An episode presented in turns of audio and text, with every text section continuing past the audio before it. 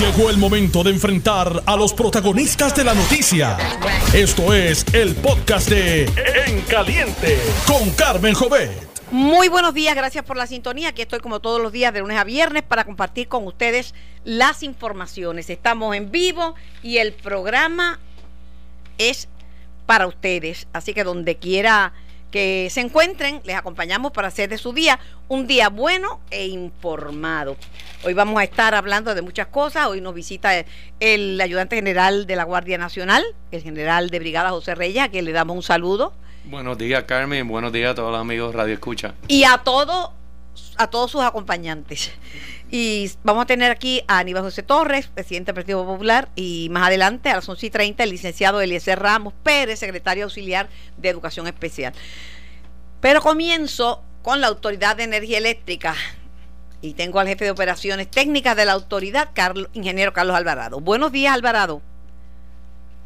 Buenos días. Buenos días, buen día, Carmen, a ti, a los Radio Escucha. Buen día a todos.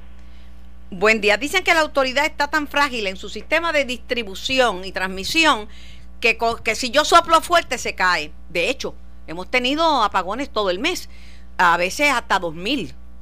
Y recientemente hubo explosiones en Central Aguirre y en Palo Seco. Si la memoria no me falla. Toda esa introducción es para preguntarle cómo estamos de cara a la temporada de huracanes. Mira, Carmen, ciertamente el sistema de transmisión y distribución de la autoridad ha sufrido cambios después del acontecimiento de Huracán María. Pero el propio José Ortiz había dicho que estaba bien, que la generación estaba bien. Me dijo aquí en la cara y yo la apunté y la fecha y todo. Me dijo la generación está bien, pero la transmisión está frágil, que es todo lo que, y la distribución, que es todo lo que tiene que ver con la infraestructura de postes, unidades que explotan, de toda esa otra parte que es importante para que llegue la luz a las casas.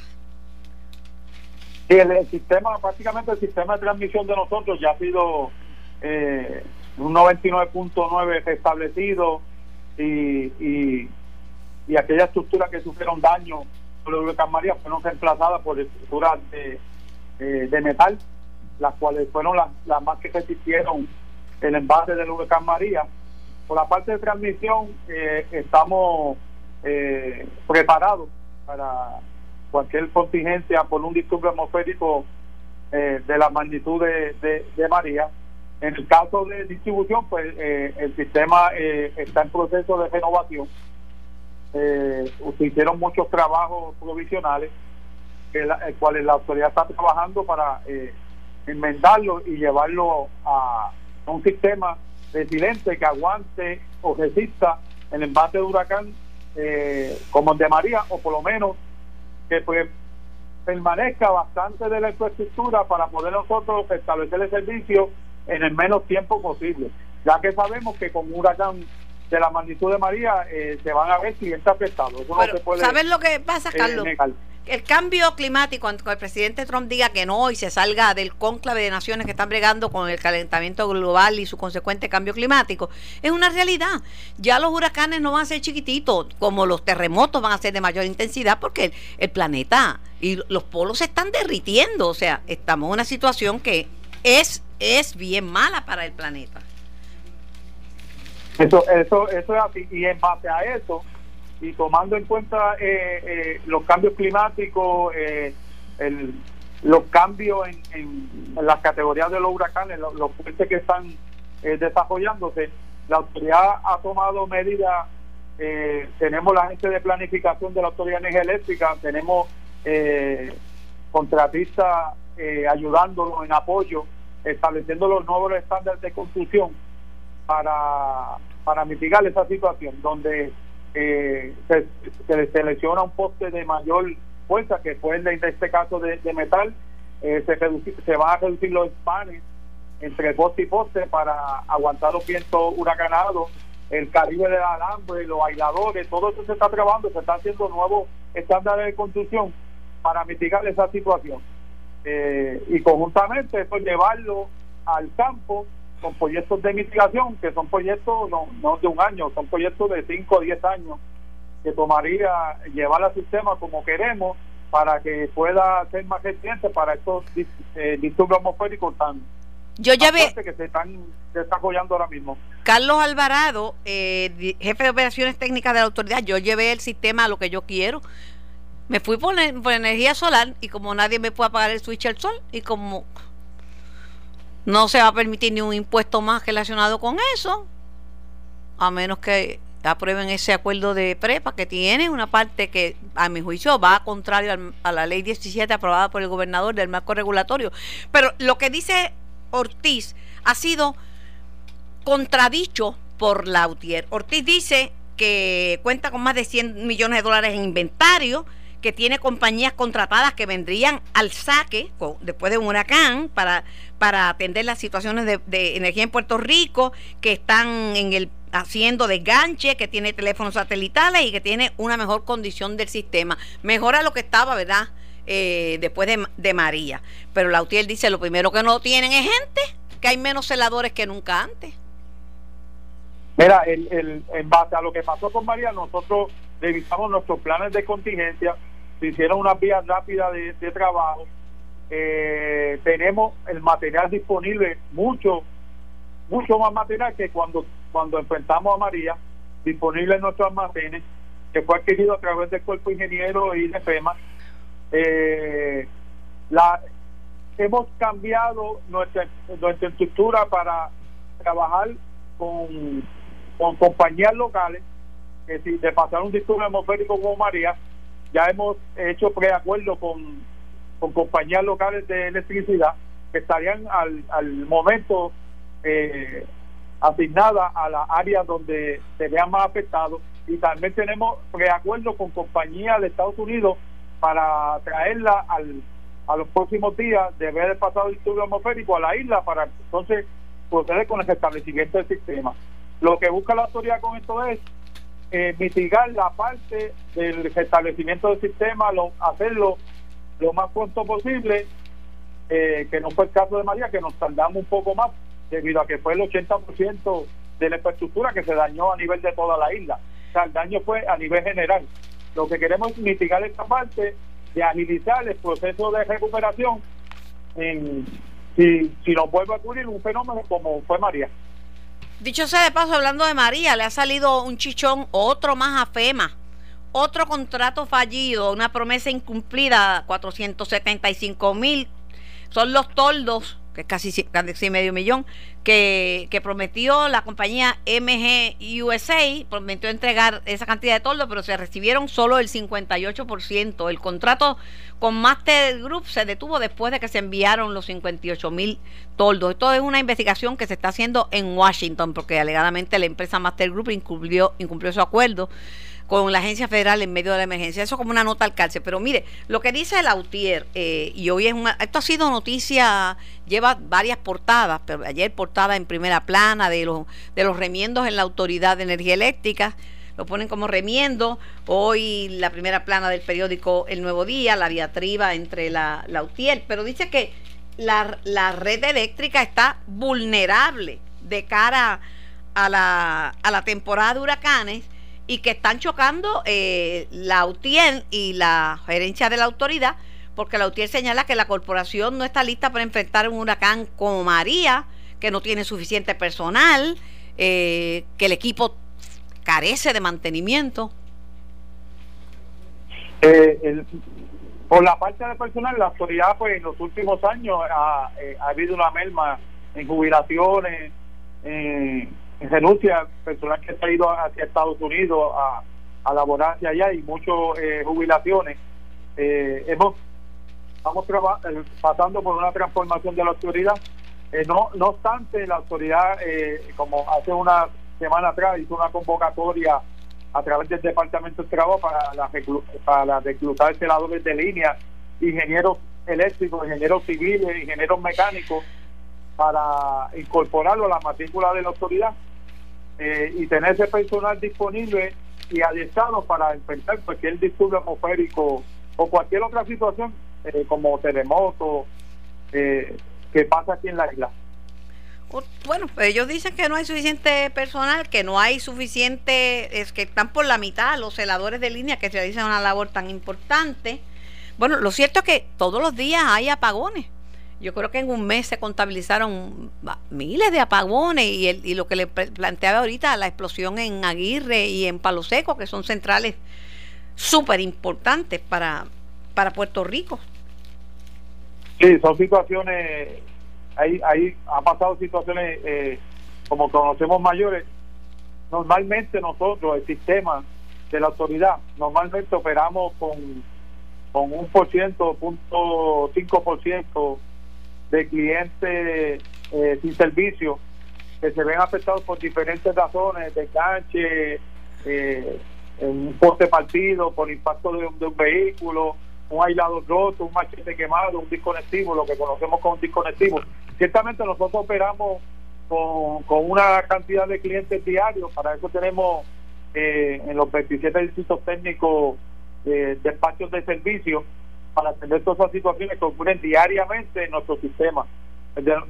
Bueno, de hecho, somos una isla tropical. A la medianoche usted mismo reconoció que hubo una avería en Carolina, una avería que no es, sí, en la línea de transmisión 3600.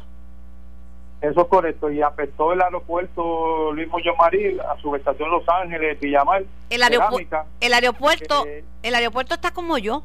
El aeropuerto se va para energías renovables, va a decirle goodbye, Autoridad de Energía Eléctrica, see you later. ¿Me anunciaron eso? Eso está, es una prerrogativa que tienen ellos, la autoridad sí, en base a los... Y la autoridad también, porque la factura... Carlitos, en la factura dice muévete a la energía renovable, la factura de energía. La autoridad está exhortando. Ah, pues, estoy bien. Claro, y la nueva ley 17 exhorta, también promueve la energía renovable, inclusive la lleva a un 100% a nivel de toda la isla, en cuestión, en la parte de generación. Según El Nuevo Día... Nosotros no estamos moviendo a eso, a energía... A generar energía con combustible fósil, con energía renovable. Estamos haciendo el grid, la red, sí, a hacerla más resiliente, más fuerte, más robusta, para poder transmitir esa energía, ya sea generada por la autoridad o por un ente privado, y llevarle y darle servicio que se merece el pueblo de Puerto Rico. Según El Nuevo Día, según el periódico El Nuevo Día, no, perdón, según el periódico El Nuevo Día, en lo que coinciden Lautier y la gerencia de la autoridad, es que el sistema de distribución está frágil y no se ha atendido. El sistema de distribución está frágil, eso lo hemos dicho, el director lo ha dicho, conlleva una inversión grande, que es la que estamos trabajando, conlleva unos cambios de estándar de construcción atemperados a la nueva realidad que estamos viviendo por el cambio climático, por los fuertes de los huracanes que se están desarrollando. Todo eso se está trabajando, no es un proceso de la noche a la mañana, se están haciendo nuevos estándares de construcción que van a salir al público, a los contratistas eléctricos, a los peritos electricistas, para que se atemperen la realidad, se atemperen los estándares de construcción con la realidad que estamos viviendo, y eso ya para el próximo agosto deben estar teniendo los nuevos estándares de construcción y los nuevos proyectos de mitigación que va a estar llevando la autoridad, para que estén más resilientes precisamente la parte de distribución del sistema eléctrico. Carlos, yo no estoy peleando con la autoridad, mi deseo es que Puerto Rico no vuelva a sufrir lo que sufrió de estar tanto tiempo sin energía eléctrica, porque mira, las muertes que hubo muchas, aunque una es mucha para la familia que pierde un ser querido, no fueron porque se los llevó el huracán volando, ni porque se cayeron del techo, las muertes fueron por la falta de energía eléctrica. Sí, en eso, y estamos conscientes de esa situación, y en lo que buscamos es eso. Ciertamente con un categoría 5, un huracán categoría 5, el sistema se va a ver afectado, van a haber clientes sin servicio. Lo que estamos buscando es ese periodo o tiempo de respuesta, mejorarlo, y a eso es lo que estamos buscando con los preacuerdos con las compañías de las locales eléctricas. Esa ya el próximo día estarán con nosotros trabajando, ayudando en ese establecimiento y con los de acuerdo con las compañías de Estados Unidos, que esas ya son compañías multinacionales grandes con los equipos, el personal, contando con que no pase nada en Estados Unidos, porque allá hay áreas también vulnerables a huracanes, y en el Caribe también, y entonces ahí sí que la puerca entorcha el rabo. Ojalá que... Pero ahora mismo eso es así, y que lo tenemos sobre 20 compañías locales, desde grandes hasta pequeñas, que ya estamos en conversaciones con ellos, hicimos preacuerdo con ellos que estarían al día siguiente ayudándonos en el establecimiento del sistema eléctrico. Ese es el norte de la autoridad: minimizar o reducir el tiempo de restablecimiento luego de un paso de un fenómeno como María por la isla. Yo sueno fuerte, pero no como gente, ¿sabe? Después que me contesten me pongo tranquila, pero me gusta que me contesten mi llamada y que participen y que informen al público. Con eso para mí es suficiente, así que te agradezco, Carlos, que me hayas contestado la llamada. Yo sé que José Tía está en una reunión importante, precisamente de preparación para huracanes, y que por eso no me contestó, pero las puertas están abiertas, eso es así, y estamos a la orden, para cualquier duda que podamos aclarar a nuestros clientes, estamos aquí a la orden. Es que yo soy media malcriadita desde pequeña, y fíjate, yo creo que a esta edad no creo que vaya a cambiar mucho. No se apure, que estamos, para eso estamos. ¿Cómo se pide el público? Para eso estamos. Bueno, un placer saludarte y gracias por contestar las preguntas. Ha habido muchos apagones, y una de las ventajas de tener energía solar es que uno ni se da cuenta. Yo me doy cuenta de que hay apagones cuando veo al vecino a oscuras. Eso es así. Pero gracias, Carlos. Vamos acá a la orden. Gracias por siempre por permitirnos expresarnos. ¿Cómo no? Pues gracias. En esa estamos. Uno de los que se tiraron a ayudar es la Guardia Nacional de Puerto Rico. El general de brigada José Reyes, ayudante general de la Guardia Nacional, me estaba mirando como, Dios mío, ¿seré yo la próxima víctima? Buenos días. Buenos días, Carmen, y muy lejos de ser víctima, y buenos días a los Radio Escucha. Acuerdo que la última vez que me entrevistó fue en medio del proceso de recuperación después de Irma y María, así que tras la muerte de mi señor padre, después de esa recuperación, decidimos acogernos al retiro y dedicarnos al servicio de mi familia. Mi mamá tiene Parkinson hace 29 años. Usted la ha entrevistado en varias ocasiones. Así mismo es. A mi señora madre, llegada de España, pero ya nacionalizada americana. Y estamos de regreso en la Guardia Nacional, haciendo los ajustes correspondientes, y ciertamente tomamos la iniciativa hace los pasados 4 meses, desde que regresamos, de prepararnos para la próxima temporada de huracanes. El tema de los padres, ya que me lo menciona Reyes, es bien importante. Yo no sé, honestamente, qué yo hubiera hecho con mi mamá encamada, sin poderse mover, sin poder hablar, sin poder comer, pegada a máquinas. Si hubiese estado viva, murió antes de María, ¿verdad? Tenemos una gran cantidad de personas con Parkinson y enfermedades parecidas a Parkinson. Ciertamente. En todo el continente, y la tasa alta es bien entre los latinos. Uh-huh.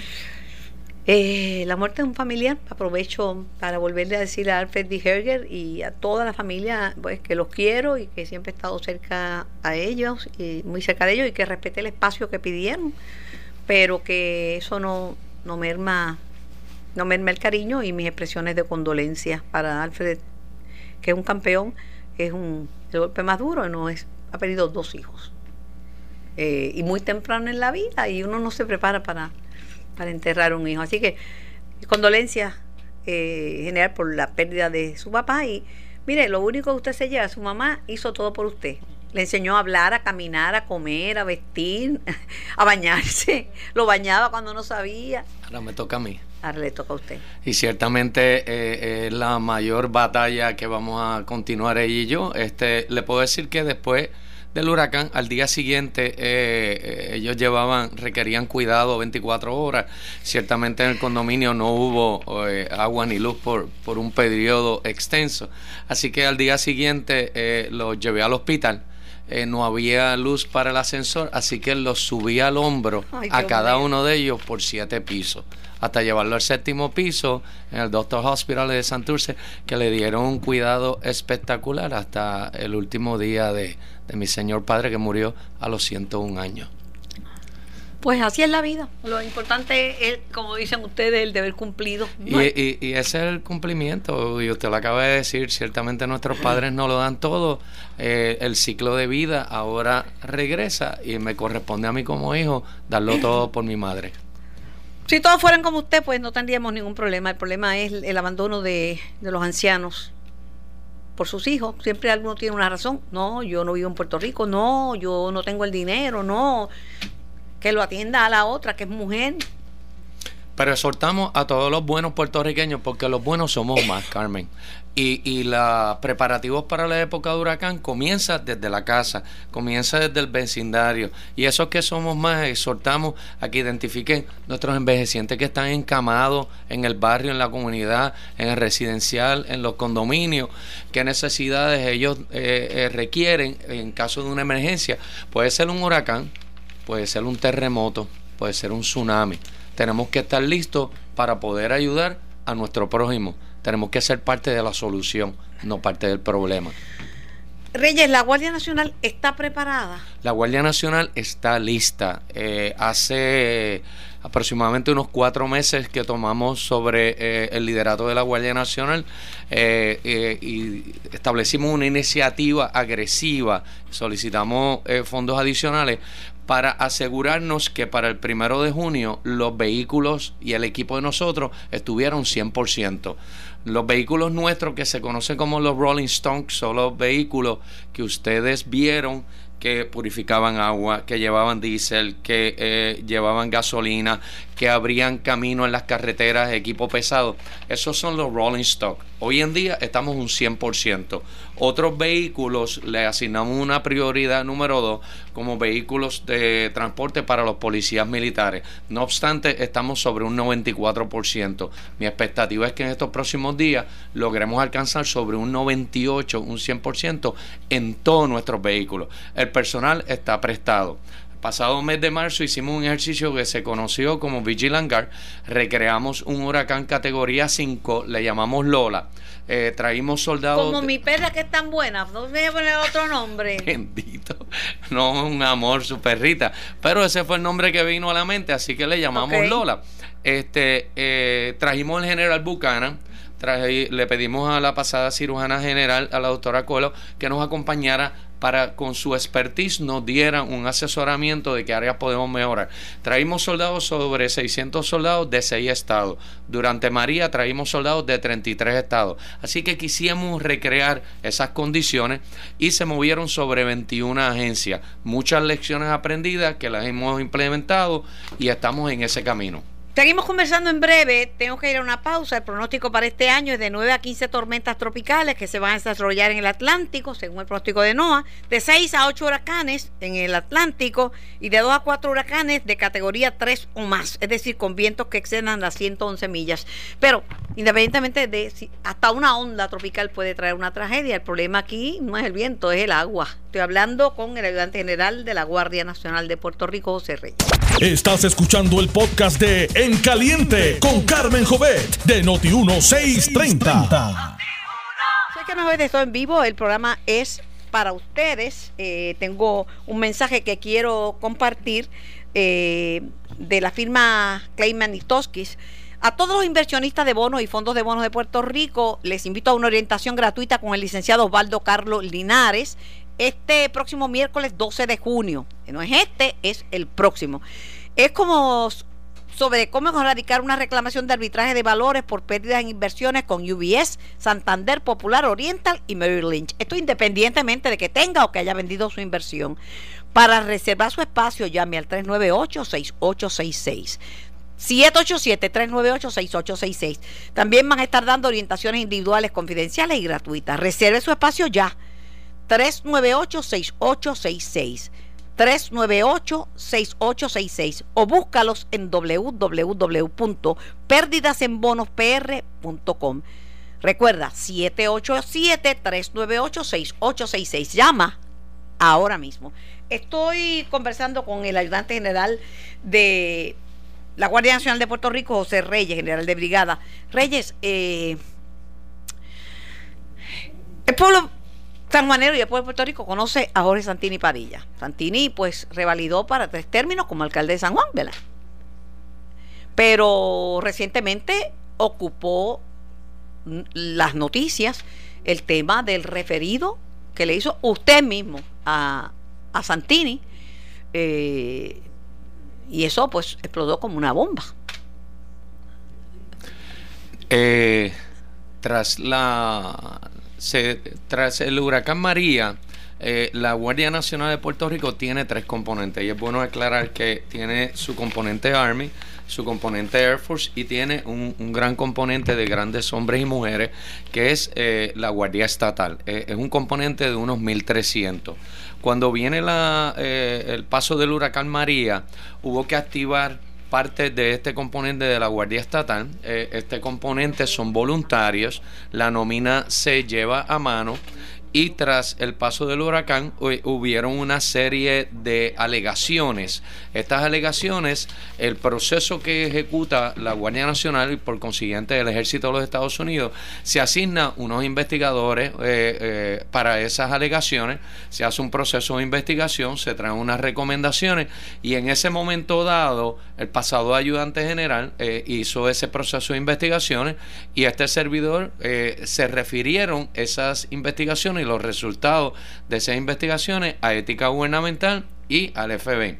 ¿Por qué a ética gubernamental? Cuando hay una activación, los fondos de los cuales se le paga al personal de la Guardia Nacional y al de la Guardia Estatal es del Fondo General. Por lo tanto, se convierten en empleados del gobierno de Puerto Rico. Si hay unos señalamientos y unas alegaciones, hay que referirlo a las agencias estatales. Una vez entra el reembolso de FEMA, que son fondos federales, hay que referirlo al FBI. Se refirió, nos solicitaron documentos adicionales, se entregaron, y las investigaciones están en manos de las agencias estatales y federales. Ellos le compete el proceso de eso. ¿Por qué el ejército no? Nuevamente, la Guardia Estatal es una fuerza voluntaria, por lo tanto no le aplica el Código Militar UCMJ. Por eso es que se refiere a las agencias del Estado y a la agencia federal. ¿No ha pasado ninguna otra cosa con respecto al caso de Santini? No, está en manos de esa agencia. Cualquier documento que se nos requiere, estamos siempre en la disposición de cooperar, pero ellos están haciendo sus investigaciones correspondientes y su trabajo. El presidente del Senado hace una semana había expresado que las últimas facturas que había presentado Santini al Senado, que no se le habían pagado, que no se las... que detuvieron esos pagos. Ese es mi entendimiento. Lo que he escuchado es que el contrato de Jorge Santini lo cancelaron el Senado, y las facturas no las pagaron. Pendiente a la investigación. Entiendo, eso fue lo que escuché y eso fue lo que leí. Bueno, tengo, si me permite, en línea al secretario de Asuntos Públicos, Anthony Maceira. Buenos días, Anthony. Buenos días, Carmen. Buenos días, Leonardo. Y buenos días, Público nos escucha. Tengo en el estudio al ayudante general de la Guardia Nacional, José Reyes. Te envía saludos. Saludos, secretario. Un gran abrazo. Bueno, si las cosas maduran como pintan, y no te me entusiasmes mucho, parece que podríamos recibir los 1.500 millones. Digo, parece, porque Trump dijo que se cree que Trump ya los chavitos de la recuperación no los va a coger para su muralla, ahora le va a poner aranceles a México, creando un desbalance en la economía entre ambas naciones, pues, pero esos son otros 20 pesos. Hasta tranquilito está Inglaterra, déjale que le den un té de tila o de algo que lo tranquilice. Pero se aprobó la asignación, pero hasta que no desembolsen los fondos tú no puedes hacer absolutamente nada con los 1.500 millones. Pues definitivamente, Carmen, como dices, todavía falta camino por recorrer, pero lo que ocurrió en el día de ayer es un gran avance, un gran logro para el pueblo de Puerto Rico. Todos recordamos que hace un tiempo atrás, cuando el Senado republicano se trancó y le decía a Puerto Rico, solamente te vamos a asignar los fondos para el PAN, hubo quienes criticaron y dijeron que nos debíamos conformar con eso. No obstante, el gobernador y la comisionada residente en Washington continuaron los esfuerzos, dijeron que no nos íbamos a conformar con eso. Se trabajaron con todos nuestros aliados de ambos partidos, tanto demócratas como republicanos, y hoy tenemos aprobado tanto por Cámara como por Senado un paquete que incluye las ayudas que Puerto Rico necesita, que incluyen los 600 millones para el PAN, que esto lo que hace es que nos eleva al mismo sistema o al mismo estándar que en los estados.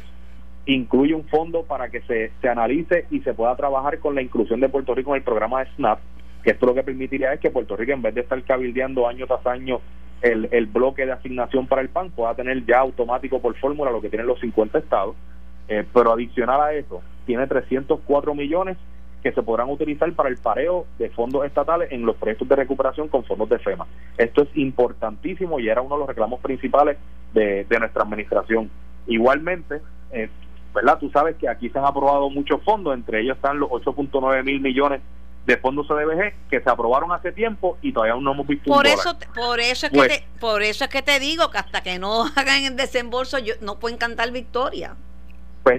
Pero Carmen, esta ley precisamente incluye, entre otras cosas, un término de 90 días para que Vivienda Federal apruebe la guía de utilización y desembolso de estos fondos, que el Congreso reconoció que el reclamo del gobernador y de la comisionada es real, que el gobierno federal se ha tardado en desembolsar los fondos que el Congreso nos ha aprobado. Y le está poniendo un término de 90 días para acelerar eso. Esta mañana estaba comentando al principio del programa otro chichón que le salió a FEMA con los toldos. Hay una compañía ahí que tenía que entregar cerca de $500,000 y entregó 50 y pico mil y la están investigando. Pero Anthony, hay otro tema que quiero traerte. El mensaje de presupuesto que el gobernador va a pronunciar en Ponce. ¿Silencio? Hello. Perdóname que no he terminado, pensé que te había desmayado, pero mira, es que Tatito Hernández está diciendo que él sabe por qué se fueron para Ponce. Dice que el gobernador está sacándole el cuerpo al Senado de Puerto Rico después de los arrestos del FBI, que por eso se llevó el mensaje de presupuesto a Ponce, porque el mensaje se da en el hemiciclo, en la legislatura. Yo creo que el representante Hernández pudiese ser un mejor líder dentro de su partido, ¿verdad? Y dentro del gobierno de Puerto Rico, si dejara de ser tan politiquero. Insinuar que el gobernador está haciendo tal cosa como sacarle el cuerpo. Él no lo insinúa, él lo dice categóricamente, que por eso es que se fueron para allá. Peor todavía. Pero mira, Carmen, o sea, esos cuentos de camino a nosotros no nos quitan el sueño, ¿verdad? Eso es, valga la redundancia, pero eso es una politiquería sin sentido alguno. Esto es un mensaje de presupuesto que se cita tanto a la Cámara como al Senado, ambas delegaciones. Veremos si el representante Hernández cumple con su responsabilidad y llega allí, o si por ser domingo se huye, ¿verdad? Porque hay veces que a alguna de esta gente pues le gusta también el buey sacado. Pero aquí lo que sucede es que por primera vez en la historia estamos haciendo un mensaje de presupuesto distinto.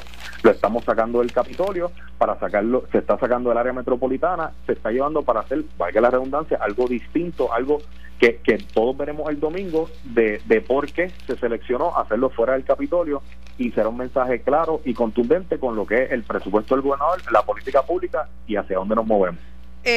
Por ahí estaba, cuando llegué aquí, la saludé afectuosamente, como siempre hago, la presidenta de la Asociación de Maestros, doña Aida Díaz, pero ustedes le han caído encima por el acuerdo que ella hizo con la Junta de Supervisión Fiscal, lo que dice, mire, yo estoy asegurando porque del lobo un pelo, y si nos quedamos sin nada, mejor es un pájaro en manos que cientos volando. Mira, Carmen, en cuanto al tema del acuerdo de la Junta y de Aida Díaz, no tenemos todos los detalles porque ella misma ha dicho que es confidencial. No obstante, basado en la información que ha salido públicamente, pues nosotros ciertamente nos tenemos que oponer, y en primer lugar porque parte de premisas erróneas, y nos preocupa que la señora Jaresko le haya tomado el pelo y la haya inducido error, porque ella habla del valor de 4 centavos por dólar de las pensiones de los jubilados o de los maestros activos. Esa preocupación era válida, hasta que el gobierno en el 2017 aprobó una ley en la cual elimina la obligación de los sistemas de retiro y la transfiere al Fondo General. Carmen, ahora las pensiones de los jubilados, tanto de los actuales como de los maestros activos que eventualmente entren a ser beneficiarios, ya no sale de los sistemas de retiro, que no es un secreto que estaban quebrados, son ahora un gasto que absorbe el gobierno central a través del Fondo General.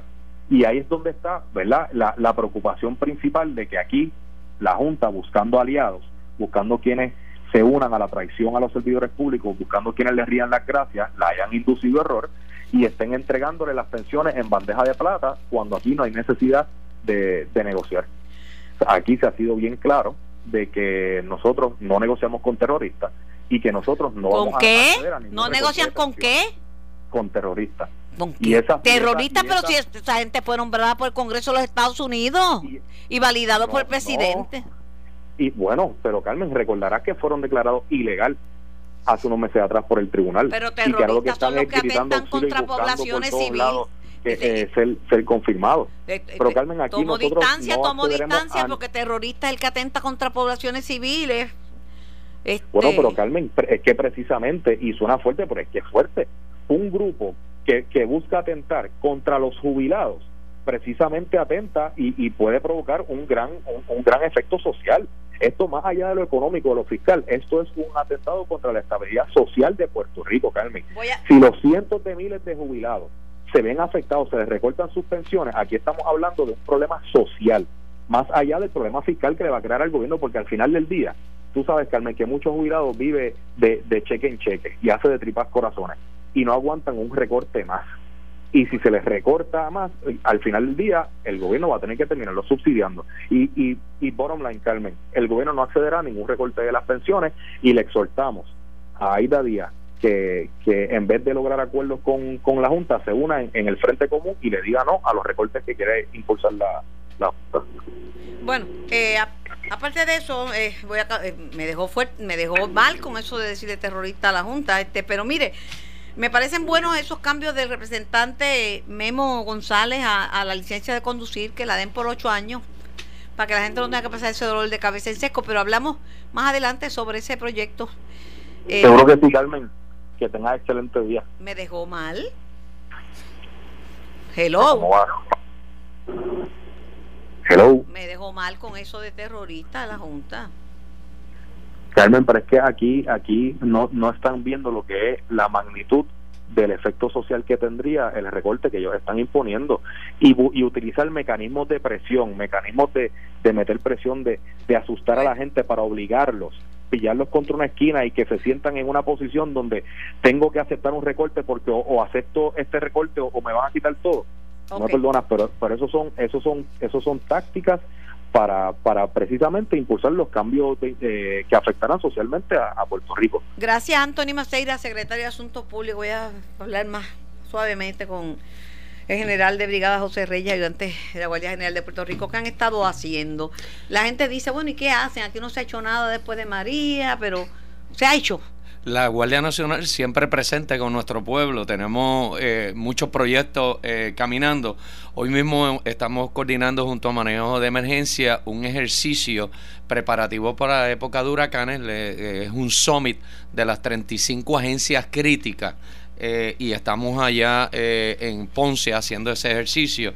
También desde el pasado 25 de abril estamos reconstruyendo 7 escuelas a través de Puerto Rico. Actualmente estamos en la escuela de José de Diego allá en Mayagüez y próximamente estamos en otras 6 escuelas en Arecibo, Bayamón, San Juan y Calle. Estamos remodelando las escuelas, baños, lavamanos, rampas para impedidos. ¿Hogares todo. De envejecientes? Estamos trabajando en hogares de envejecientes. Muchos envejecientes no tenían los papeles y las escrituras de sus hogares, por lo tanto la ayuda de FEMA no entra. Así que según los alcaldes no los identifican, los alcaldes ponen los materiales, nosotros ponemos la mano de obra. Recientemente remodelamos una casita de 2 envejecientes en Punta Salinas, allá en Humacao. La alcaldesa de Canóvanas nos identificó una casa envejeciente, así que vamos a estar empezando próximamente.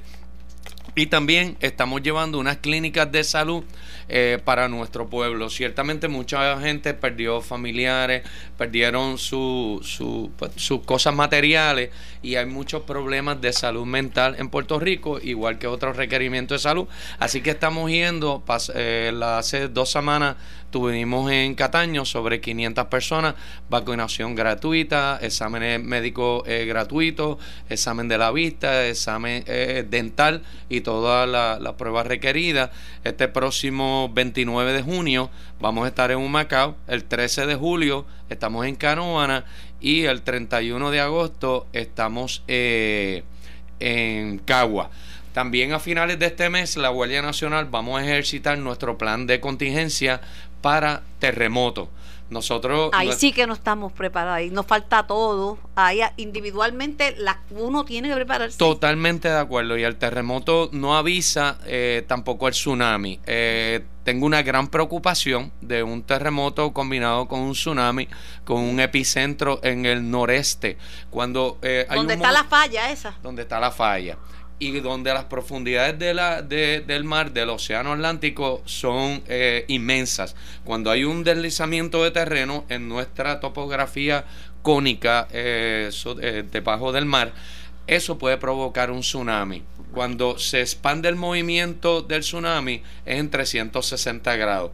Pero si es el epicentro en el noreste, eso combinado con el movimiento normal de este a oeste del océano Atlántico, las olas van a sobrepasar 20-30 pies de altura. La parte topográfica del norte de Puerto Rico, desde Río Grande, Loíza, Canóvanas, es flat. Y las construcciones, la mayoría de ellas, son menos de 20 pies.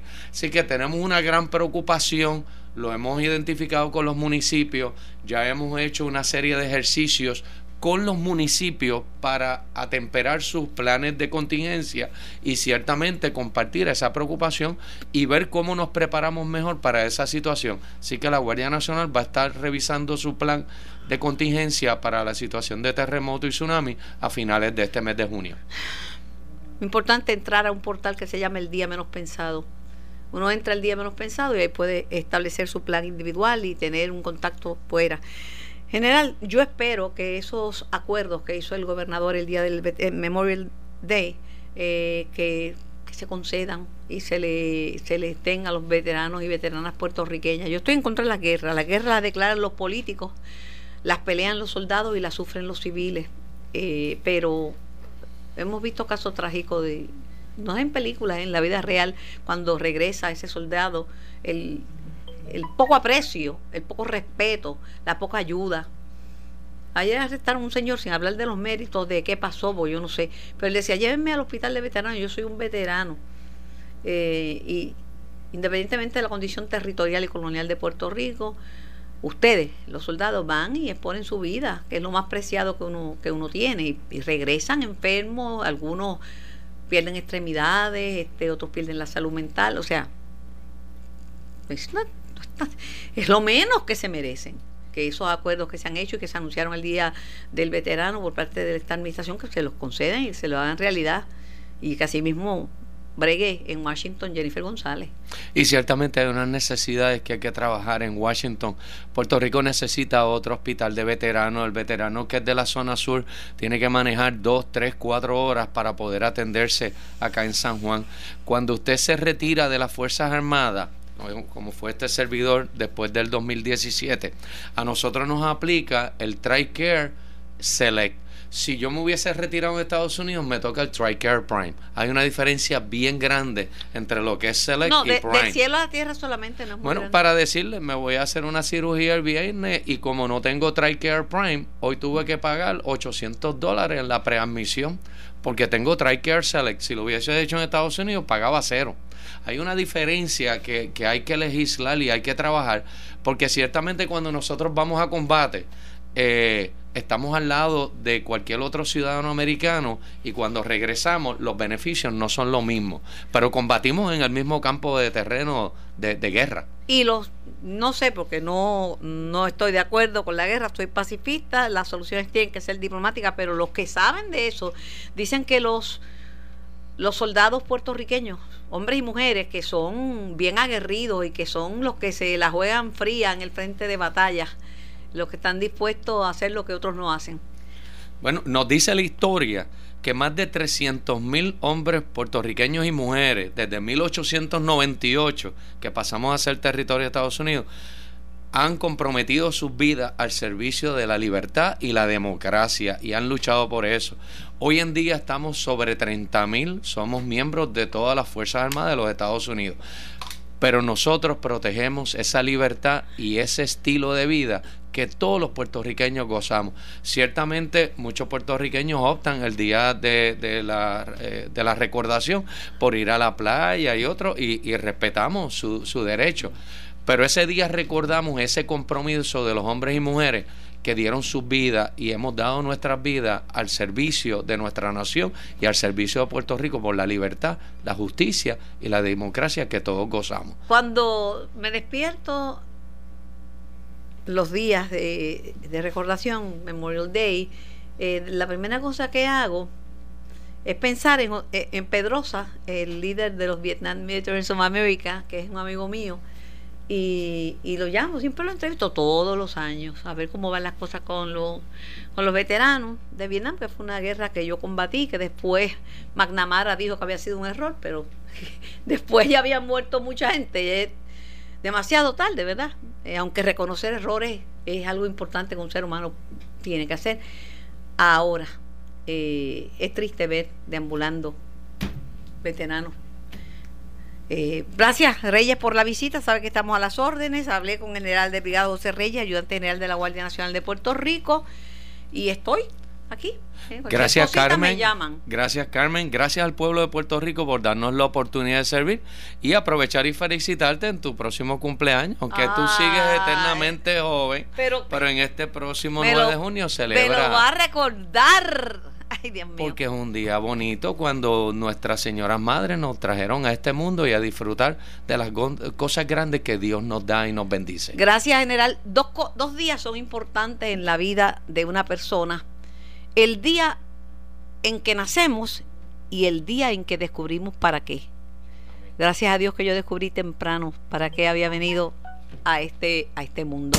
Estás escuchando el podcast de En Caliente con Carmen Jovet de Noti1630. Tomamos el diálogo con nuestros invitados.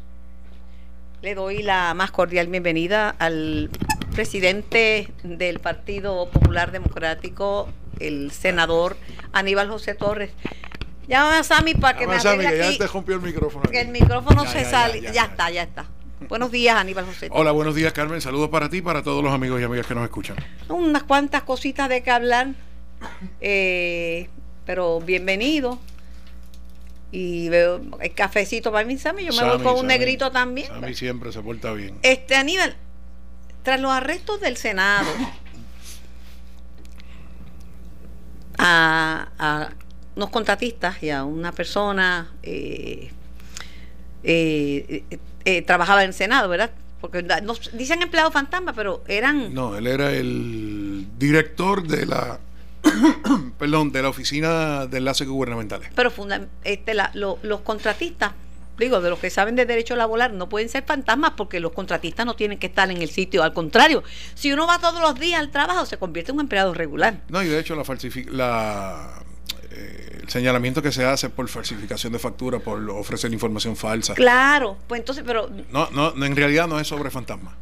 Pero así los que lo conocen, yo creo que vendría siendo tú el primero que reconoce que eso no se trata de fantasmas, sino son entes reales de carne y hueso, y cuyos contratos, que pueden estar mal, etcétera, son contratables en el Contralor de Puerto Rico. Sí, yo he escuchado sobre esa investigación en Cámara y Senado, que sí hay investigación sobre empleados fantasma, pero esta acusación específicamente no tiene que ver con empleados fantasma.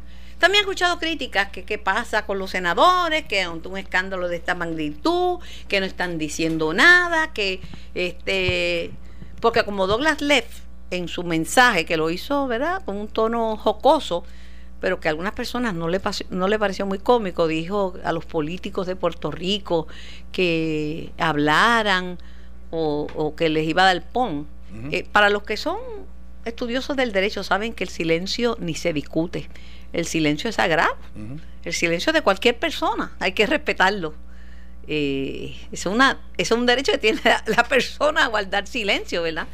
Pero quizás será por eso. Entonces dicen, ¿dónde están los populares? ¿Dónde está la delegación del PIB, que no están diciendo nada ante este escándalo? Pues déjame decir lo siguiente. Y esto te lo digo respetuosamente. Sí, te entiendo perfectamente, Carmen, y he sido objeto de emplazamientos en las últimas horas. Y yo quiero ser enfático en esto.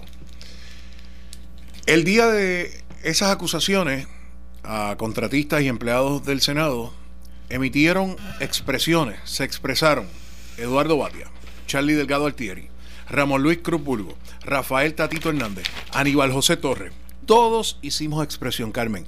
¿Qué no van a ver en mí? ¿Pero qué estás viendo tú en mí? La información que sale en uno de los periódicos de circulación general sobre las expresiones que yo hice ese mismo día. El llamado a combatir la corrupción. Yo, Waldo, ¿sabes? No, ya lo veo, ya lo veo. Lo que no van a ver en mí, Carmen, porque no es mi estilo.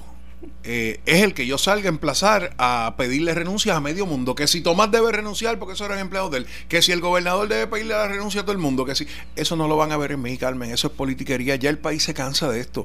La noticia no es esa, o sea, y los que en el pasado emitieron ese tipo de emplazamiento, hicieron expresiones, pues hoy son presa precisamente de eso que dijeron, y esa es credibilidad. Yo te he dicho aquí, Carmen, en todas mis entrevistas aquí contigo, yo siempre te he dicho que cuido mucho mi credibilidad y yo no voy a salir a disparar politiqueramente para ganarme adeptos en el Partido Popular, donde sea, a exigir la renuncia de medio mundo. Que los acusen, que los procesen, y si los encuentran culpables, que le caiga todo el peso de la ley. Lo que no puede haber es impunidad, Carmen. Yo hice las denuncias que tenía que hacer. Pero, Aníbal, yo guardo todo. Yo guardo todo para nunca añadir ni una tilde. Uh-huh. A nada de lo que dicen otros, porque me gusta que añadan a lo que yo digo. Uh-huh. En la misma página del 31 de mayo, viernes 31 de mayo, en El Vocero, donde aparece un llamado a combatir la corrupción, con una cita suya que dice: si la aspiración es a reconstruir y a levantar el país, ese es uno de los obstáculos que hay que superar, no a la corrupción. Abajo dice que Ángel Figueroa renunció inmediatamente como legislador municipal después de que la oficina del panel sobre el FEI determinó suspenderlo tras ser arrestado por presunto acto de renuncia. Renunció a todas las posiciones. Así es. Así es, y el alcalde de Bayamón hizo expresiones sobre el particular. Así que, Carmen, pasarán juicios sobre ellos, y si los encuentran culpables, pues que le caiga todo el peso de la ley. Si fallaron, que le caiga todo el peso de la ley, Carmen. Yo hice las expresiones que tenía que hacer en ese momento. Mucha gente piensa, Carmen, ¿qué pueden ganar más Aníbal José Torres? Pues hacer unas expresiones y caerle encima al presidente del Senado y decir que no se está actuando, que si sabía, que si no sabía, que debe renunciar todo el mundo. Eso lo hicieron con Jaime Perelló, y mira, casi todos los casos hoy se le han caído sobre Jaime Perelló. Así que emitir juicios sobre eso, cuando uno no tiene toda la información, cuando no sabemos el desenlace de esa situación, pues yo hago un llamado a que eliminemos ese germen de la corrupción del servicio público y en lo privado también, Carmen, y ahí no hay contemplación. Pero perdóname, cada vez que arrestan, caen sobre los políticos, como hizo el señor Leff, pero cuando arrestan generalmente a gente de la empresa privada, sí, que sobornan y que son de la empresa, esos son contratistas privados. Exactamente, exactamente. Así que en ese sentido yo estoy claro con mi conciencia. Muchos periodistas me han querido llevar a la discusión de que yo emita declaraciones sobre la forma y manera en cómo Tomás Rivera Schatz manejó su conferencia de prensa. Carmen, al país no le debe sorprender cómo Tomás Rivera Schatz maneja las conferencias de prensa y sus expresiones. Eso el país lo conoce. La noticia no es, y yo no voy a entrar en qué dice Aníbal José Torres sobre cómo trató a la prensa Tomás Rivera Schatz. Eso que lo discuta él, Carmen. Para mí la noticia es lo que sucedió. Las acusaciones están ahí, que se dé todo el proceso de la ley, que nadie quede impune y que eliminemos la corrupción del servicio público y de donde sea. La corrupción es un germen que tiene que ser extirpado de donde esté, Carmen. Y en ese sentido yo no voy a analizar si gritó, si no gritó, si trató bien, si trató mal. Eso, ese no es el hecho aquí, y nadie debe sorprender en todo Puerto Rico cuál es la forma y manera actual de Tomás Rivera Schatz. Hay siempre ha habido mucho malestar con la legislatura y todavía la gente pues lo critica por cosas que ya no son. Por ejemplo, lo de la gente dice, no, eso se hartan unas dietas y tienen esos celulares y vienen con un entourage y tienen esos carros de lujo y todo eso. Y son unos pillos.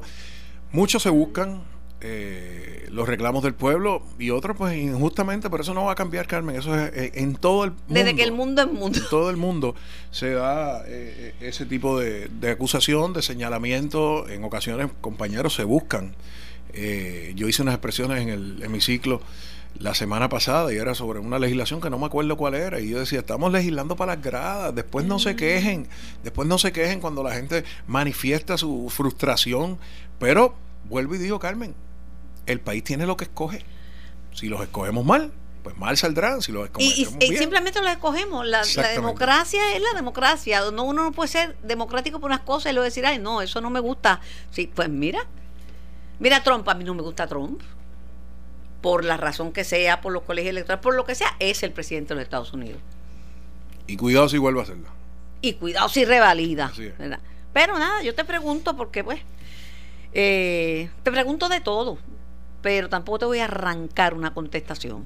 No, no, y sabes, Carmen, que yo cuando tengo que decir las cosas las digo, me convengan o no me convengan. A mí nadie puede decir aquí que el fanatismo político me ciega. Y también uno tiene que decir la verdad. Si le preguntan a una persona que está acusada o arrestada o lo que sea, si uno lo conoce y conoce a esa persona, uno tiene que admitir que lo conoce, y si lo conoció en un área que era bueno, en eso que lo conoció, pues era bueno, a lo mejor hizo una... Nadie es totalmente bueno ni totalmente malo. Hay gente mala que hace actos heroicos, hay gente buena que hace barbaridades, porque nadie es perfecto. Pero, por otro lado, sobre el si se es culpable o no por asociación, ese es otro tema que quiero escuchar tu opinión, porque, por ejemplo, el presidente de Senado, una de las cosas que escribió, mire, David Bernier competió en las pasadas elecciones, acusaron a Horta, él no se ha declarado culpable, simplemente está excusado, pero otros hicieron acuerdos como socio y otros de acuerdos de culpabilidad. ¿Hace eso culpable a David Bernier, gente que estuvo al lado de él? Hemos demostrado que no, se ha demostrado que no. Así que, en ese sentido, por eso que yo quiero ser cuidadoso con mis expresiones, porque dirán 20 cosas. Todo el país sabe que yo fui parte de un proceso de investigación contra el gobernador. Yo era secretario general del Partido Popular Democrático, y todo el país sabe. Yo vi primeras planas sobre mí, sobre mi persona, sobre alegaciones que eran infundadas. Nunca, gracias a Dios, nunca tuve que enfrentar ni un juicio ni una acusación, Carmen, pero yo sé lo que pasa a la familia, yo sé lo que sufren las familias de personas que la exponen a pasar por las situaciones, y otros que, no exponiéndola por ser una figura pública, se exponen indirectamente. Vuelvo y te digo, Carmen, yo no creo... el que haya fallado, que pague, que le caiga todo el peso de la ley, pero esto de yo estar haciendo emplazamientos de que debe renunciar el presidente del Senado, de que el gobernador debe exigir que salga a medio mundo, yo no me voy a prestar para eso, Carmen. Bueno, yo cumplí con preguntar. Me atengo a su contestación. Hay otra cosa que me preocupa. El problema más de eso es que cuando uno hace esa expresión, ser consistente después se le va a hacer difícil. Porque cuando te toquen uno cerca a ti, vas a ser igual de consistente como lo fuiste en el pasado. Por eso es que yo creo que uno debe ser todo el tiempo actuar de la misma manera. Y si digo esto hoy, mañana pasará algo con un rojo, con un azul, con un verde, con cualquiera. Voy a decir exactamente lo mismo, Carmen. No voy a cambiar mi posición sobre eso. Le voy a hablar de un tema que a mí me preocupa. El corte grande de la Comisión Estatal de Elecciones. Hay gente que dice que eliminen la comisión, que la pongan un año. Lo cierto es que hay muchos procesos que se ven, primaristas, elecciones especiales y otros servicios que van a estar prestando y que están prestando en la comisión. Con el corte que propone la Junta de Supervisión Fiscal, no hay chao para primaria. Y los partidos, yo les dije, mire, Aníbal José Torres ha dicho en mi programa que los partidos están en la prangana, que el Partido Popular tiene que hacer un llamado para que cooperen para la luz y el agua. ¿Con qué usted va a pagar una primaria del Partido Popular? Que posiblemente esta sea una de la primaria más importante de la historia del Partido Popular, la primera vez que esto se da. No tenemos el dinero, punto. Y en el caso de la Comisión Estatal de Elecciones... Y los partidos coincidieron en que no hay chavos para primaria, que con ese corte no se puede, porque hicieron una expresión María de Lourdes y los demás comisionados electorales. Sí, yo creo que en eso tienen que estar todos de acuerdo, porque el análisis que se ha hecho, y sé que se ha hecho unas proyecciones presupuestarias, escuché al presidente de la Comisión Estatal de Elecciones, y yo creo que justificó la permanencia de la comisión todo el tiempo. La democracia no es un ejercicio de cada 4 años. La democracia es un ejercicio continuo que nosotros tenemos que fortalecer, que nosotros tenemos que estimar como puertorriqueños. La Comisión Estatal de Elecciones en Puerto Rico y el proceso electoral en Puerto Rico ha sido espejo para muchos países latinoamericanos. Perdóname, Carmen, yo cuando entrevistaba a los observadores de los países, porque me tocó y me lo dio con orgullo el honor de representar por decisión de los partidos políticos a la comisión en las pasadas elecciones, y lo hice con mucho orgullo y me obligué a aprenderme la ley electoral, pero para los observadores era increíble que aquí votan personas que están encamadas, con todas las luces y sombras que el proceso haya podido tener, sí. Que aquí votan los confinados, que, o sea, cosas que ni se la imaginaban. La Junta de Supervisión Fiscal y la señora Jaresko dice que utilicen la tecnología. Aníbal José Torres, lo que cuesta es la tecnología. Eso iba. No hay manera, Carmen, de tú poder realizar la inversión tecnológica que se necesita para enfrentar procesos de la Comisión Estatal de Elecciones porque no tienen el presupuesto, punto. No le pueden dar mantenimiento a las máquinas de escrutinio que tienen ahora mismo. Imagínate utilizar procesos tecnológicos para votación. O sea, no hay forma. Se le debe a Dominion. Estaban buscando chavos para pagarle a Dominion. No le pueden dar mantenimiento. Ahora mismo, con la inscripción del Movimiento Victoria Ciudadana, están exigiendo que sea un proceso mecanizado. Eso cuesta un montón de miles de dólares. Ayer llegaron a un acuerdo en la Corte. Llegaron a un acuerdo. Victoria Ciudadana exigió acceso al sistema digital para inscribirse, que la comisión le provea los formularios de endoso sin costo alguno, ¿verdad? Y ellos pedían, ¿verdad? En eso de sin costo alguno, yo no estoy de acuerdo. Porque se le debe dar el mismo tratamiento que se le da a los demás partidos. Y el Partido Independentista, cuando se inscribió, en algún momento tuvo que pagar por sus endosos. Y pues yo creo que hay que ser justos en el proceso. Y si el PIB pagó, que fue el otro partido que se inscribe luego de un proceso electoral, pues que también pague el Movimiento Victoria Ciudadana. En eso, pues, ahí todos tenemos que usar la misma vara. Sobre el acuerdo que se llegó ayer en el tribunal, la información que tengo es que los tres comisionados pudieron llegar al acuerdo y permitirle el que se utilizara esa ventaja del mecanismo electrónico de validación, obviando una de las partes principales, que era el uso de los últimos 4 dígitos del Seguro Social.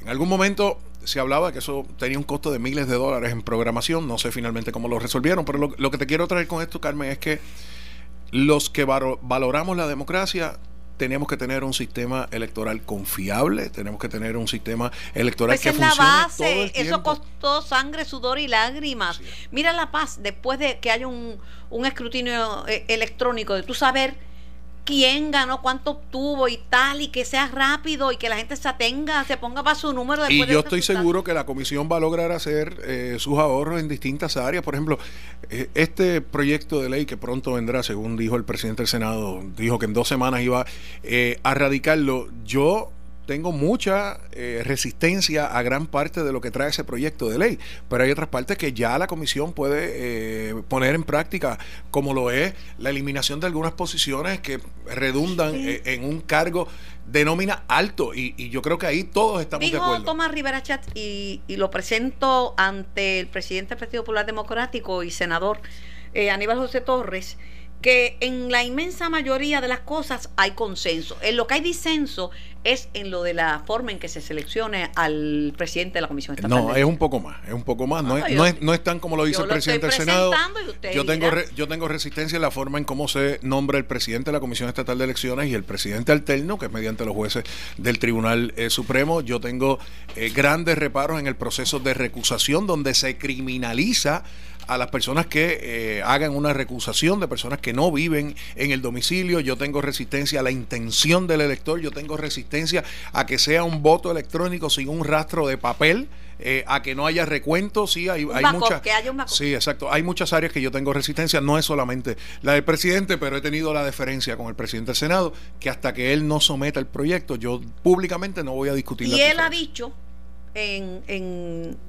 con relación a eso, que él, en deferencia a los partidos políticos, hasta que no estén de acuerdo, no va a pasar una reforma electoral. Pues yo le agradezco la deferencia al presidente. Tengo que admitirte desde el principio, Carmen, nosotros tenemos ese documento ya hace como 2 meses y lo hemos mantenido en la confidencialidad que le aseguramos al presidente del Senado, tratando de buscar áreas de consenso. Lo que yo sé, no vamos a estar de acuerdo en su totalidad. Lo que yo sé sobre ese proyecto y el juicio o análisis al que he podido llegar está basado en unas columnas que escribió Rivera Schatz en El Vocero. Sí, él lo que ha hecho es que, claro, él conoce el proyecto, él es el autor, y él en 5 columnas que ha publicado ha dado más o menos la información que contiene ese proyecto. Yo, nuevamente, tenemos objeciones a mucha de la legislación que se promueve mediante ese proyecto. Yo tengo unas graves preocupaciones en términos del espacio de tiempo que se le da para que la tecnología entre a la Comisión Estatal de Elecciones. El cierre de la Junta de Inscripción Permanente es un proceso que se da de aquí al 2022. Hay áreas que sí ya yo puedo adjudicar. Por ejemplo, el que la Comisión de Anuncios, que es la que pasa juicio sobre los anuncios del gobierno y autoriza o no autoriza, que se pase a la oficina del Contralor Electoral, yo estoy totalmente de acuerdo con eso. Yo creo que es un mecanismo que va a funcionar. Una buena idea. La eliminación de las vicepresidencias, también estoy de acuerdo con eso. La eliminación del balance electoral en algunas áreas que no sean las administrativas, yo estoy de acuerdo. Pero yo no puedo darle el que el presidente de la Comisión Estatal de Elecciones pueda nombrar directores de área, en unas áreas yo estoy de acuerdo. Yo no puedo aceptar que sea el presidente de la Comisión Estatal de Elecciones el que nombre el director de informática y tecnología. Ahí necesitas un balance electoral, porque mismo, nuestro sistema parte de la desconfianza, y así ha funcionado. Así que tengo unos consensos. Ahora mismo hay una controversia con el hijo de la comisionada electoral del Partido Nuevo, Norma Burgos. De lo que me ha dicho personas que conozco en la comisión y que son personas bien serias y que no son del partido de Norma Burgos, me han dicho que la persona es competente, que él es una persona versada en esos temas, pero lo que están analizando es si cumplió con las horas o si los minutos se los van a descontar. O sea, otras controversias paralelas. No, sobre la capacidad y preparación nadie tiene duda. Sí, ya existe un plan que la Comisión Estatal de Elecciones, un plan de pago, le impuso a este señor, que es el que dirige informática, que a su vez es hijo de la comisionada electoral del Partido Nuevo Progresista, y ya se le está retirando de su cheque mensual. Lo que la comisión entendió fue un dinero que generó producto de su trabajo, que la comisión entiende que no realizó el trabajo para eso, y sé que ya se le está haciendo un descuento. Vi lo de ayer, me lo explicaron, y es que cuando tú eres empleado de la Comisión Estatal de Elecciones, se acuerda un horario de entrada y salida. Yo escuché la justificación que hace la comisionada electoral del Partido Nuevo Progresista y dice que a veces sale a las 6, 7, 8 de la noche.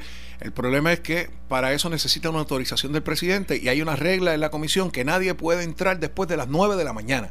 O sea, usted puede entrar a las 9:30 de la noche, y eso no quiere decir que usted se puede ir a las 7, a las 8 de la noche y que compensó. No tiene que entrar antes de las 9 o 9:30 de la mañana. Si entra a las 9:45, si entra a las 10, pues ya le faltó al horario, y aunque por eso le puedes meter todas las horas extra que quiera después de eso, que no las vas a cobrar tampoco por la posición que ocupa, pero no entró a la hora que se supone que entra. Así que esa es la discusión que hay sobre ese particular. Bueno, hay otro tema que a mí me interesa y es primera plana, es tres legisladores, uno de ellos, Memo González, presentó un proyecto al cambio en la licencia, una enmienda a la ley de vehículos y de motor y tránsito que dispondría que la validez de la licencia se extienda por 8 años. Yo estoy en contra de ese proyecto. Porque es una irresponsabilidad. Eso es legislar cuando no hay necesidad. Aquí se le da 2 años a la persona para validar su licencia. Si en 2 años, Carmen, tú no puedes renovar tu licencia, no estoy hablando de las razones, a lo mejor es que debes un ticket y no lo puedes pagar, esos son otros 20 pesos, pero licencias vencidas, que tú en 2 años no hagas los trámites necesarios, hay un cierto grado de irresponsabilidad. Entonces, ¿para qué yo te voy a dar 8 años? O sea, 8 años para premiar ¿qué? La irresponsabilidad, Carmen, no hay otra forma de decirlo, salvo que no puedas por la razón que sea. Pero la licencia se renueva cada 6 años, ¿verdad? Cada 6 años, pero una vez vence tu licencia, tú tienes 2 años para poder sacarla. Ay, yo no voy a deber esperar que venza mi licencia. Por eso, ese es el problema. Es con el cumpleaños, así que tengo que salir corriendo. Pues ese es el problema, Carmen, y lo manifesté cuando se trajo lo que me dicen allí. Es que hay personas que se fueron para los Estados Unidos y necesitarían más tiempo. Eso no es justificación. El que se fue para Estados Unidos, que saque la licencia en los Estados Unidos. También ellos piden que se le permita a los ciudadanos renovar la licencia de conducir 150 días antes de la fecha de expiración. Eso no debe haber ningún problema. Actualmente es 60 días. Sí, sí, con eso no hay problema. Pero ¿por qué yo voy a extender de 2 años a 3, 4, 5, 6 años adicionales el que tú puedas renovar tu licencia si tuviste 2 años y no lo hiciste? Ellos dicen que al extenderlo es el racional del proyecto, que ayuda a la gente a bajar las filas y la locura de sesco. Pues no, porque te lo van a dejar para el último año y va a pasar exactamente lo mismo. Yo creo que una persona no debe dejar vencer su licencia. Y eso es sencillo. Entonces, ¿por qué legislamos eso? Yo lo dije en el hemiciclo cuando eso se trajo. ¿Cuál es la razón de legislar esto? Lo que pasa es, lo que no dicen es que ese proyecto se aprobó en el Senado, porque yo logré paralizarlo cuando asumí un turno en el hemiciclo y dije, ¿por qué estamos legislando esto? O sea, si una persona no puede en 2 años renovar una licencia, es un irresponsable, a menos que no sea causas mayores, y hago el paréntesis, ¿verdad? Entonces, ¿qué pasa? Viene Fortaleza, tiene que hacer unas enmiendas para bajar la edad de si te cogen conduciendo con bebidas embriagantes y otros asuntos que tenían que incorporarlo en alguna legislación porque tenían unos fondos federales que iban a perder. Y entonces cogieron este proyecto y metieron el otro proyecto que no había sido aprobado como una enmienda para que la Comisión de Seguridad en el Tránsito pudiera recibir unos fondos adicionales. Si dicen eso, Carmen, se podía aprobar el otro proyecto, o sea, aquí se descargan proyectos a conveniencia cuando ellos les da la gana. Pero nuevamente, seguimos legislando para premiar la irresponsabilidad. Una noticia que es buena, aunque hay que esperar la firma del presidente y que los desembolsen, porque aquí han aprobado fondos y todavía el gobierno de Puerto Rico y el país está esperando por dinero aprobado. Es la aprobación anoche del proyecto de ley que aprueba la ayuda. Yo creo que si el presidente rectificó su idea de utilizar los fondos de recuperación para desastres en la muralla, yo creo que es una buena idea, que lo busquen de otro lado, porque la muralla era un compromiso programático de su campaña. Allá Juana con sus pollos. Exacto. There goes Jane with her chicken. Esto es en inglés. Pero es buena, esos 1.500 millones son buenos, pero cuando lleguen.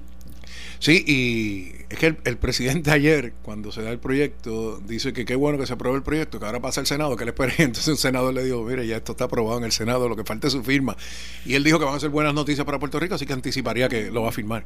Pero como tú dices, creo que parte de la legislación, si mal no leí ayer, parte de la legislación exige el desembolso inmediato de fondos que están congelados por los procesos burocráticos.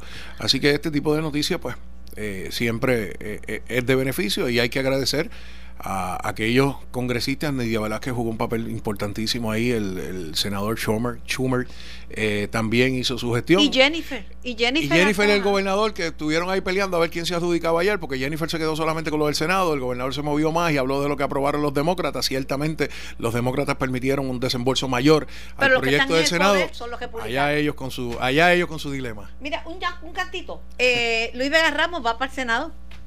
Pues yo me alegro muchísimo, bienvenido. Y usted también vuelve al Senado. Bienvenido. Esa decisión yo, de verdad, Carmen, no la he tomado todavía. Al Senado. No, de verdad, no la he tomado. Ay, vuelve en su Senado. En su momento, pero me alegro que Luis Vega venga a seguir aportando al país. Luis Vega es un joven muy preparado, inteligente. El país conoce cuáles son sus preferencias y dónde está parado, y yo creo que eso siempre es bueno. Me voy para la pausa, gracias al presidente del Partido Popular Democrático, Aníbal José y Torres, porque madre tiene. Estás escuchando el podcast de En Caliente con Carmen Jovet de Noti1630. Retomamos el diálogo con Puerto Rico, estamos en vivo, yo soy Carmen Jovet, pegándole par de bellones al presidente del Partido Popular Democrático, Aníbal José Torres. Pero Aníbal es una persona consistente con lo que dice. Me encanta conversar con él y no se molesta por nada, uno le dice todo y se va riéndose. Había pedido esta entrevista y se me concedió. Tengo al licenciado Eliezer Ramos Pérez, que es secretario auxiliar de Educación. Hay un área que a mí me tiene siempre preocupada, que nunca en la vida hemos estado en cumplimiento y cada vez es más grande la necesidad. Buenos días, Eliezer, un placer tenerte aquí con nosotros. Muy buenos días, Carmen, y muy buenos días a todos los radioescuchas. Para bregar con la población de educación especial hay que ser una persona especial. Yo digo que las madres de los niños con necesidades especiales son personas especiales, porque es muy, muy grande el cúmulo de las necesidades. Así es. ¿Cómo estamos? El gobernador dice que el presupuesto de educación va a ser aumentado, aunque la Junta diga que lo va a reducir. Pero ¿cómo estamos atendiendo las necesidades de educación especial? Esa ha sido la petición de la Secretaría, del Departamento de Educación y del gobernador, ¿verdad? Que el departamento pueda contar con mayores recursos, incluyendo educación especial. Nosotros recientemente comenzamos un proceso de poder tener todos nuestros sistemas alineados a los servicios, con la idea de tener mayor visibilidad. Así que hoy en día nosotros ya, ¿verdad? No en vivo y al minuto, pero sí probablemente en un día, 2 días, podemos saber los servicios que se dieron, que no se dio, dónde están nuestros especialistas, para nosotros poder hacer una mejor gerencia. Así que esto nos ha permitido hacer un mejor análisis en términos de los recursos que verdaderamente necesita educación especial para correr y poder brindar todos los servicios al amparo de lo que los propios padres han estado solicitando. El título 1, los maestros y los shadows, las sombras para los niños autistas. ¿Cómo estamos en ese departamento? Nuestros llamados T1, asistentes de servicio. Sí. Actualmente son sobre 5.000 asistentes de servicio. Es un elemento fundamental, son un recurso humano. Sin eso los muchachitos no funcionan. Son muchos los que no pudiesen ni siquiera estar en la escuela. Actualmente sobre 3.000 de estos asistentes son regulares, así que estamos buscando la forma, ¿verdad?, de estabilizar un poco el sistema y de poder trabajar con tener este recurso de manera continua. Ya nos adentramos al verano, ya el contrato de esos 3.000 asistentes se vence ahora durante esta semana. Vamos a comenzar con un proceso de que, ¿verdad?, se honre el conocimiento que tienen esos asistentes, el apego que ya tienen los estudiantes con su asistente de servicios para, ¿verdad?, que se nos dé prioridad en agosto. Sé que el secretario está bien comprometido para que este inicio de clases sea uno diferente y que estos nombramientos puedan hacerse antes del inicio del curso escolar. Algo diferente con estos asistentes, Carmen, es que les dimos ofrecimientos de adiestramientos durante este año. Han recibido talleres sobre el manejo de conducta, el manejo del salón de clases, cómo apoyar a nuestros maestros en esa función particular que tienen. Y actualmente a través de la Cruz Roja se les está adiestrando en CPR, resucitación cardiopulmonar. Que es tan importante, hace falta más gente con ese adiestramiento. Así que poco a poco vamos haciendo más funcional, ¿verdad?, lo que es ese recurso en nuestra escuela, no solamente para ese estudiante, sino para la población en general, porque el que tengamos recursos con este conocimiento salva vidas, y no solamente salva vidas para nuestros estudiantes, sino para la población regular. Pregunto, ¿los fondos están disponibles? Porque en esto de los T1, si el gobierno no tiene fondos no aprobados, yo dije, yo le pago ese T1 por los servicios que lo necesito para que mi nene pueda desempeñarse. No, me dice, no, es que el padre no puede pagarle por eso.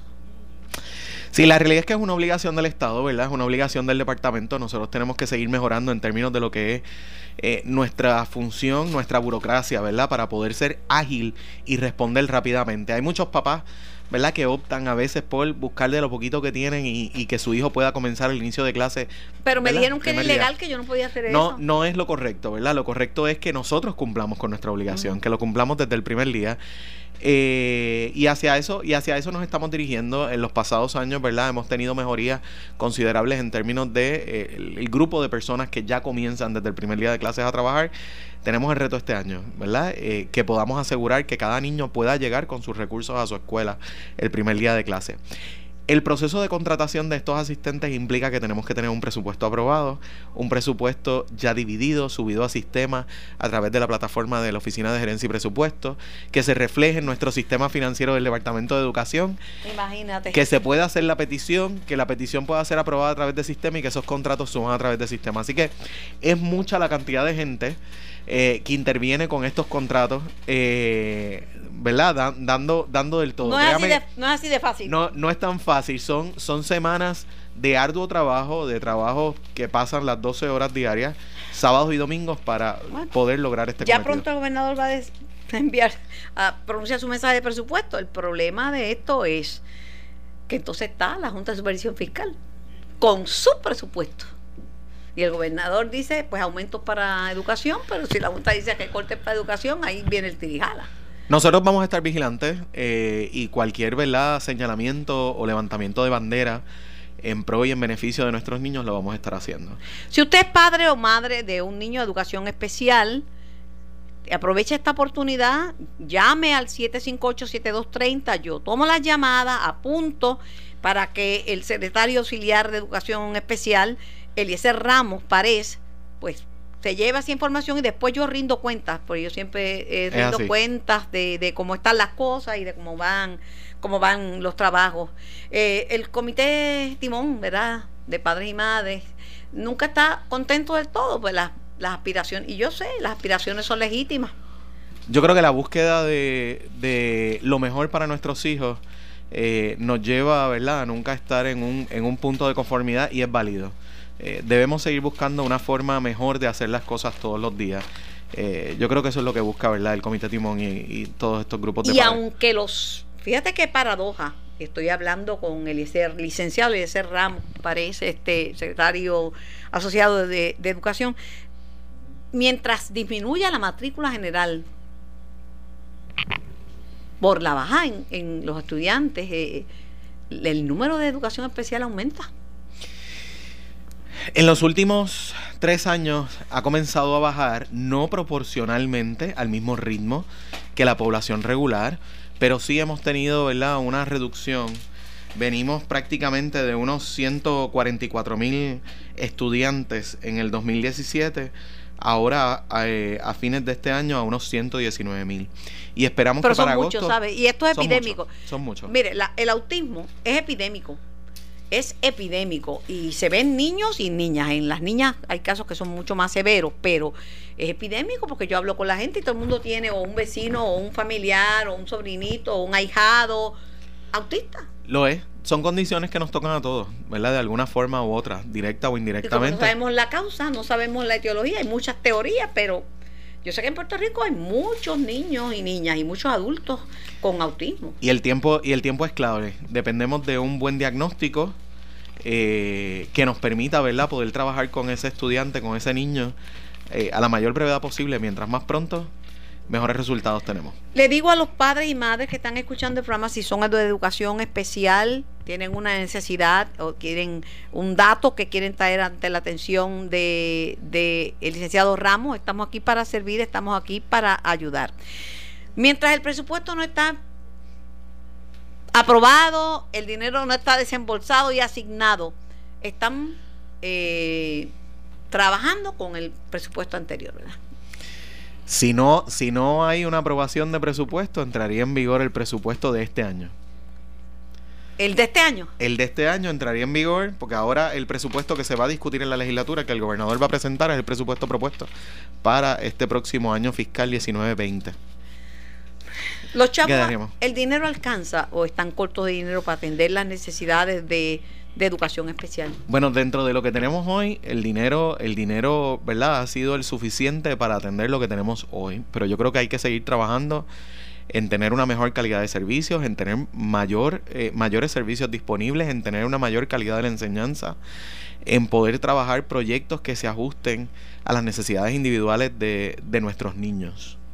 Así que eso implica, ¿verdad?, que nosotros como país tenemos que tomar la decisión de comenzar a invertir más en nuestra educación.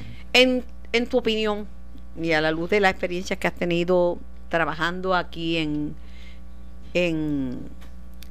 el Departamento de Educación, en una área tan específica como esta, ¿cuáles son los retos más grandes que ustedes enfrentan para poder atender la población?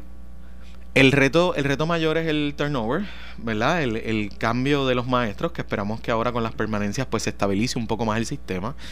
Teníamos unos 1.700 maestros que había que contratar todos los años, así que ese número se va a reducir considerablemente para el próximo año escolar. Eso nos debe dar cierta estabilidad. El otro de los retos es el ausentismo y cómo el departamento responde al ausentismo, ¿verdad?, de los recursos. Entiéndase, ¿verdad?, la utilización de un maestro sustituto o establecimiento de planes a través de las escuelas.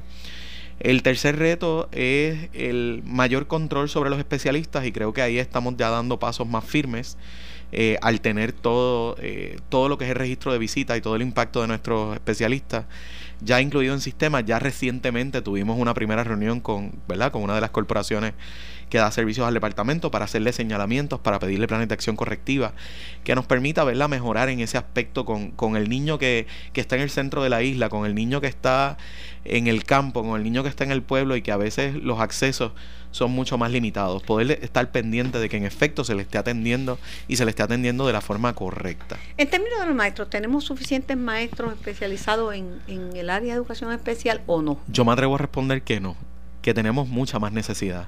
Necesitamos maestros de educación especial y necesitamos maestros subespecializados, maestros con el conocimiento para trabajar con nuestros estudiantes con autismo, bajo el espectro de autismo, maestros especializados en lo que son los programas de visión, ¿verdad?, para atender a niños ciegos, para atender lo que es la condición, condiciones auditivas, impedimentos auditivos, etcétera. So, necesitamos más maestros, así que hay una invitación ahí a que vengan más recursos al departamento para colaborar con nosotros y poder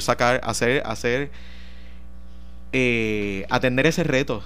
Durante este mes es un mes que llena a uno el corazón, porque empiezas a ver los logros de estos estudiantes durante el año, eso que esos maestros comprometidos han transformado en esa vida. Ayer precisamente estuve en una graduación donde había 3 jovencitos que habían estado en salones a tiempo completo hasta lo que pudiese ser su 8º grado. En 9º grado un maestro retó el sistema y dijo: estos muchachos pueden. Y se creó una ubicación especial y estos jóvenes se graduaron con su diploma regular de 4º año en el día de ayer. Así que la función de nuestros maestros es vital para la vida de esos niños y el futuro de ellos. Y la relación estrecha que tiene que haber entre padres y maestros y el principal de esta escuela es vital para el estudiante. Es una receta única, la receta está ahí, tiene que haber una buena química, una buena conversación. Y si encima de eso la comunidad adopta la escuela, pues mejor. Más todavía, esas son las escuelas exitosas. Esas son las escuelas exitosas. Yo tengo que decirte que sí tienes razón. En estos días uno pues puede ver los logros. Yo por mi nieto James he visto logros en el sentido pues que va a una escuela regular pública y ya pasa a 4º año de escuela superior. Wow, ya. Y sí, es un adolescente con autismo, con excelentes notas académicas. Él sabe, él reconoce que él es una persona diferente, pero diferente es diferente. Diferente no es peor ni mejor, es diferente. Así es. Pero ha alcanzado sus metas, se ha superado muchísimo. Al principio, cuando le dan el diagnóstico de autismo, uno piensa que es el fin del mundo, pero después uno vive esta experiencia y se llena de esperanza. Pero claro, uno lo que piensa es: y cuando nosotros no estemos. Así es. Eso es lo que me desespera. Y cuando yo no esté, y cuando su mamá no esté, y cuando su papá no esté, ¿qué va a pasar? Así es, así es. Es una preocupación. Se ha venido levantando bandera los propios grupos de padres, ¿verdad?, sobre esa etapa post-escuela con nuestros jóvenes, con nuestros niños. ¿Qué ocurre? ¿Cómo podemos seguir trabajando con ellos de la mano? ¿Cómo podemos asistir a estas familias a que puedan tener una mejor calidad de vida? Sí, porque hoy estamos hablando de lo que hace el Departamento de Educación, y eso es importante, pero el próximo tema es lo que hace la comunidad para insertarlos y para que tengan una persona preparada, porque hay autistas graduados con grado doctoral, tú sabes. Entonces, ¿cómo los vamos a insertar? Una persona que está preparada, que tiene un trastorno neurológico, de procesar la información de manera distinta, ¿cómo lo vamos a insertar en la comunidad?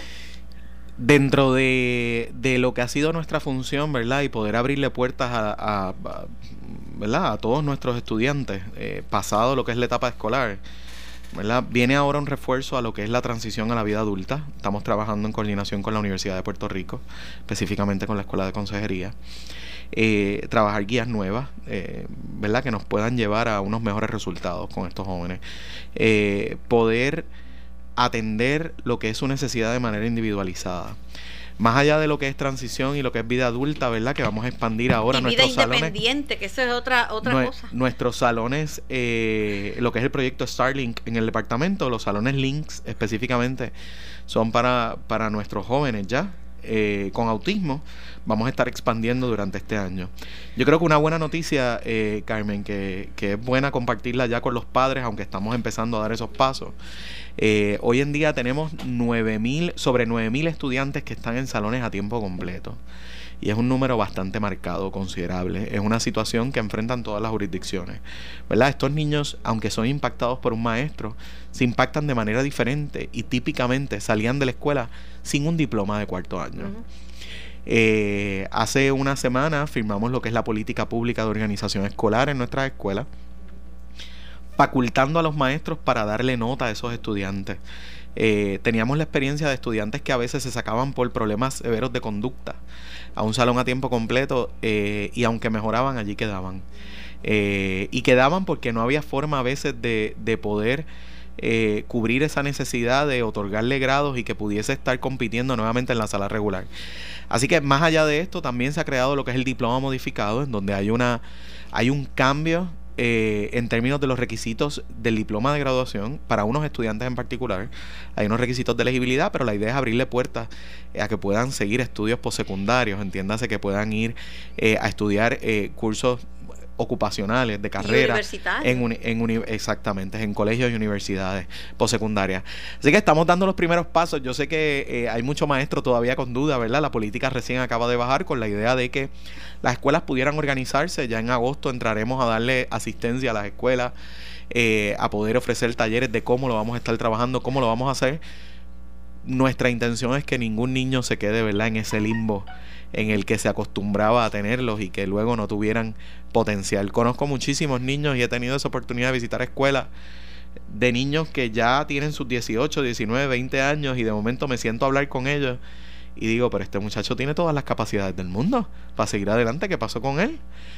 Así que eso es lo que vamos a estar tratando de evitar, que en efecto esas puertas se abran para ese joven. Gracias por la visita, secretario auxiliar Eliezer Ramos Pérez. Pues ojalá que las terapias, que le estén cumpliendo con las terapias a los niños. Ese es otro. Vamos a estar fiscalizando, Carmen. Una última invitación para los padres. Nuestros campamentos de verano, escuela diurna, los ofrecimientos del departamento tienen consigo maestros de educación especial, así que la invitación a los padres es que toquen las puertas, que vayan allí, que tienen ofrecimientos. Me voy por hoy, les dejo en sintonía con la programación de Noti1630, primero con la noticia, no se pierda nuestros nuevos programas, Ante la Justicia y Sin Miedo, muy interesantes los dos. Será entonces hasta mañana, que tengan lindo día. Esto fue el podcast de En Caliente con Carmen Jovet de Noti1630. Dale play a tu podcast favorito a través de Apple Podcasts, Spotify, Google Podcasts, Stitcher y Notiuno.com.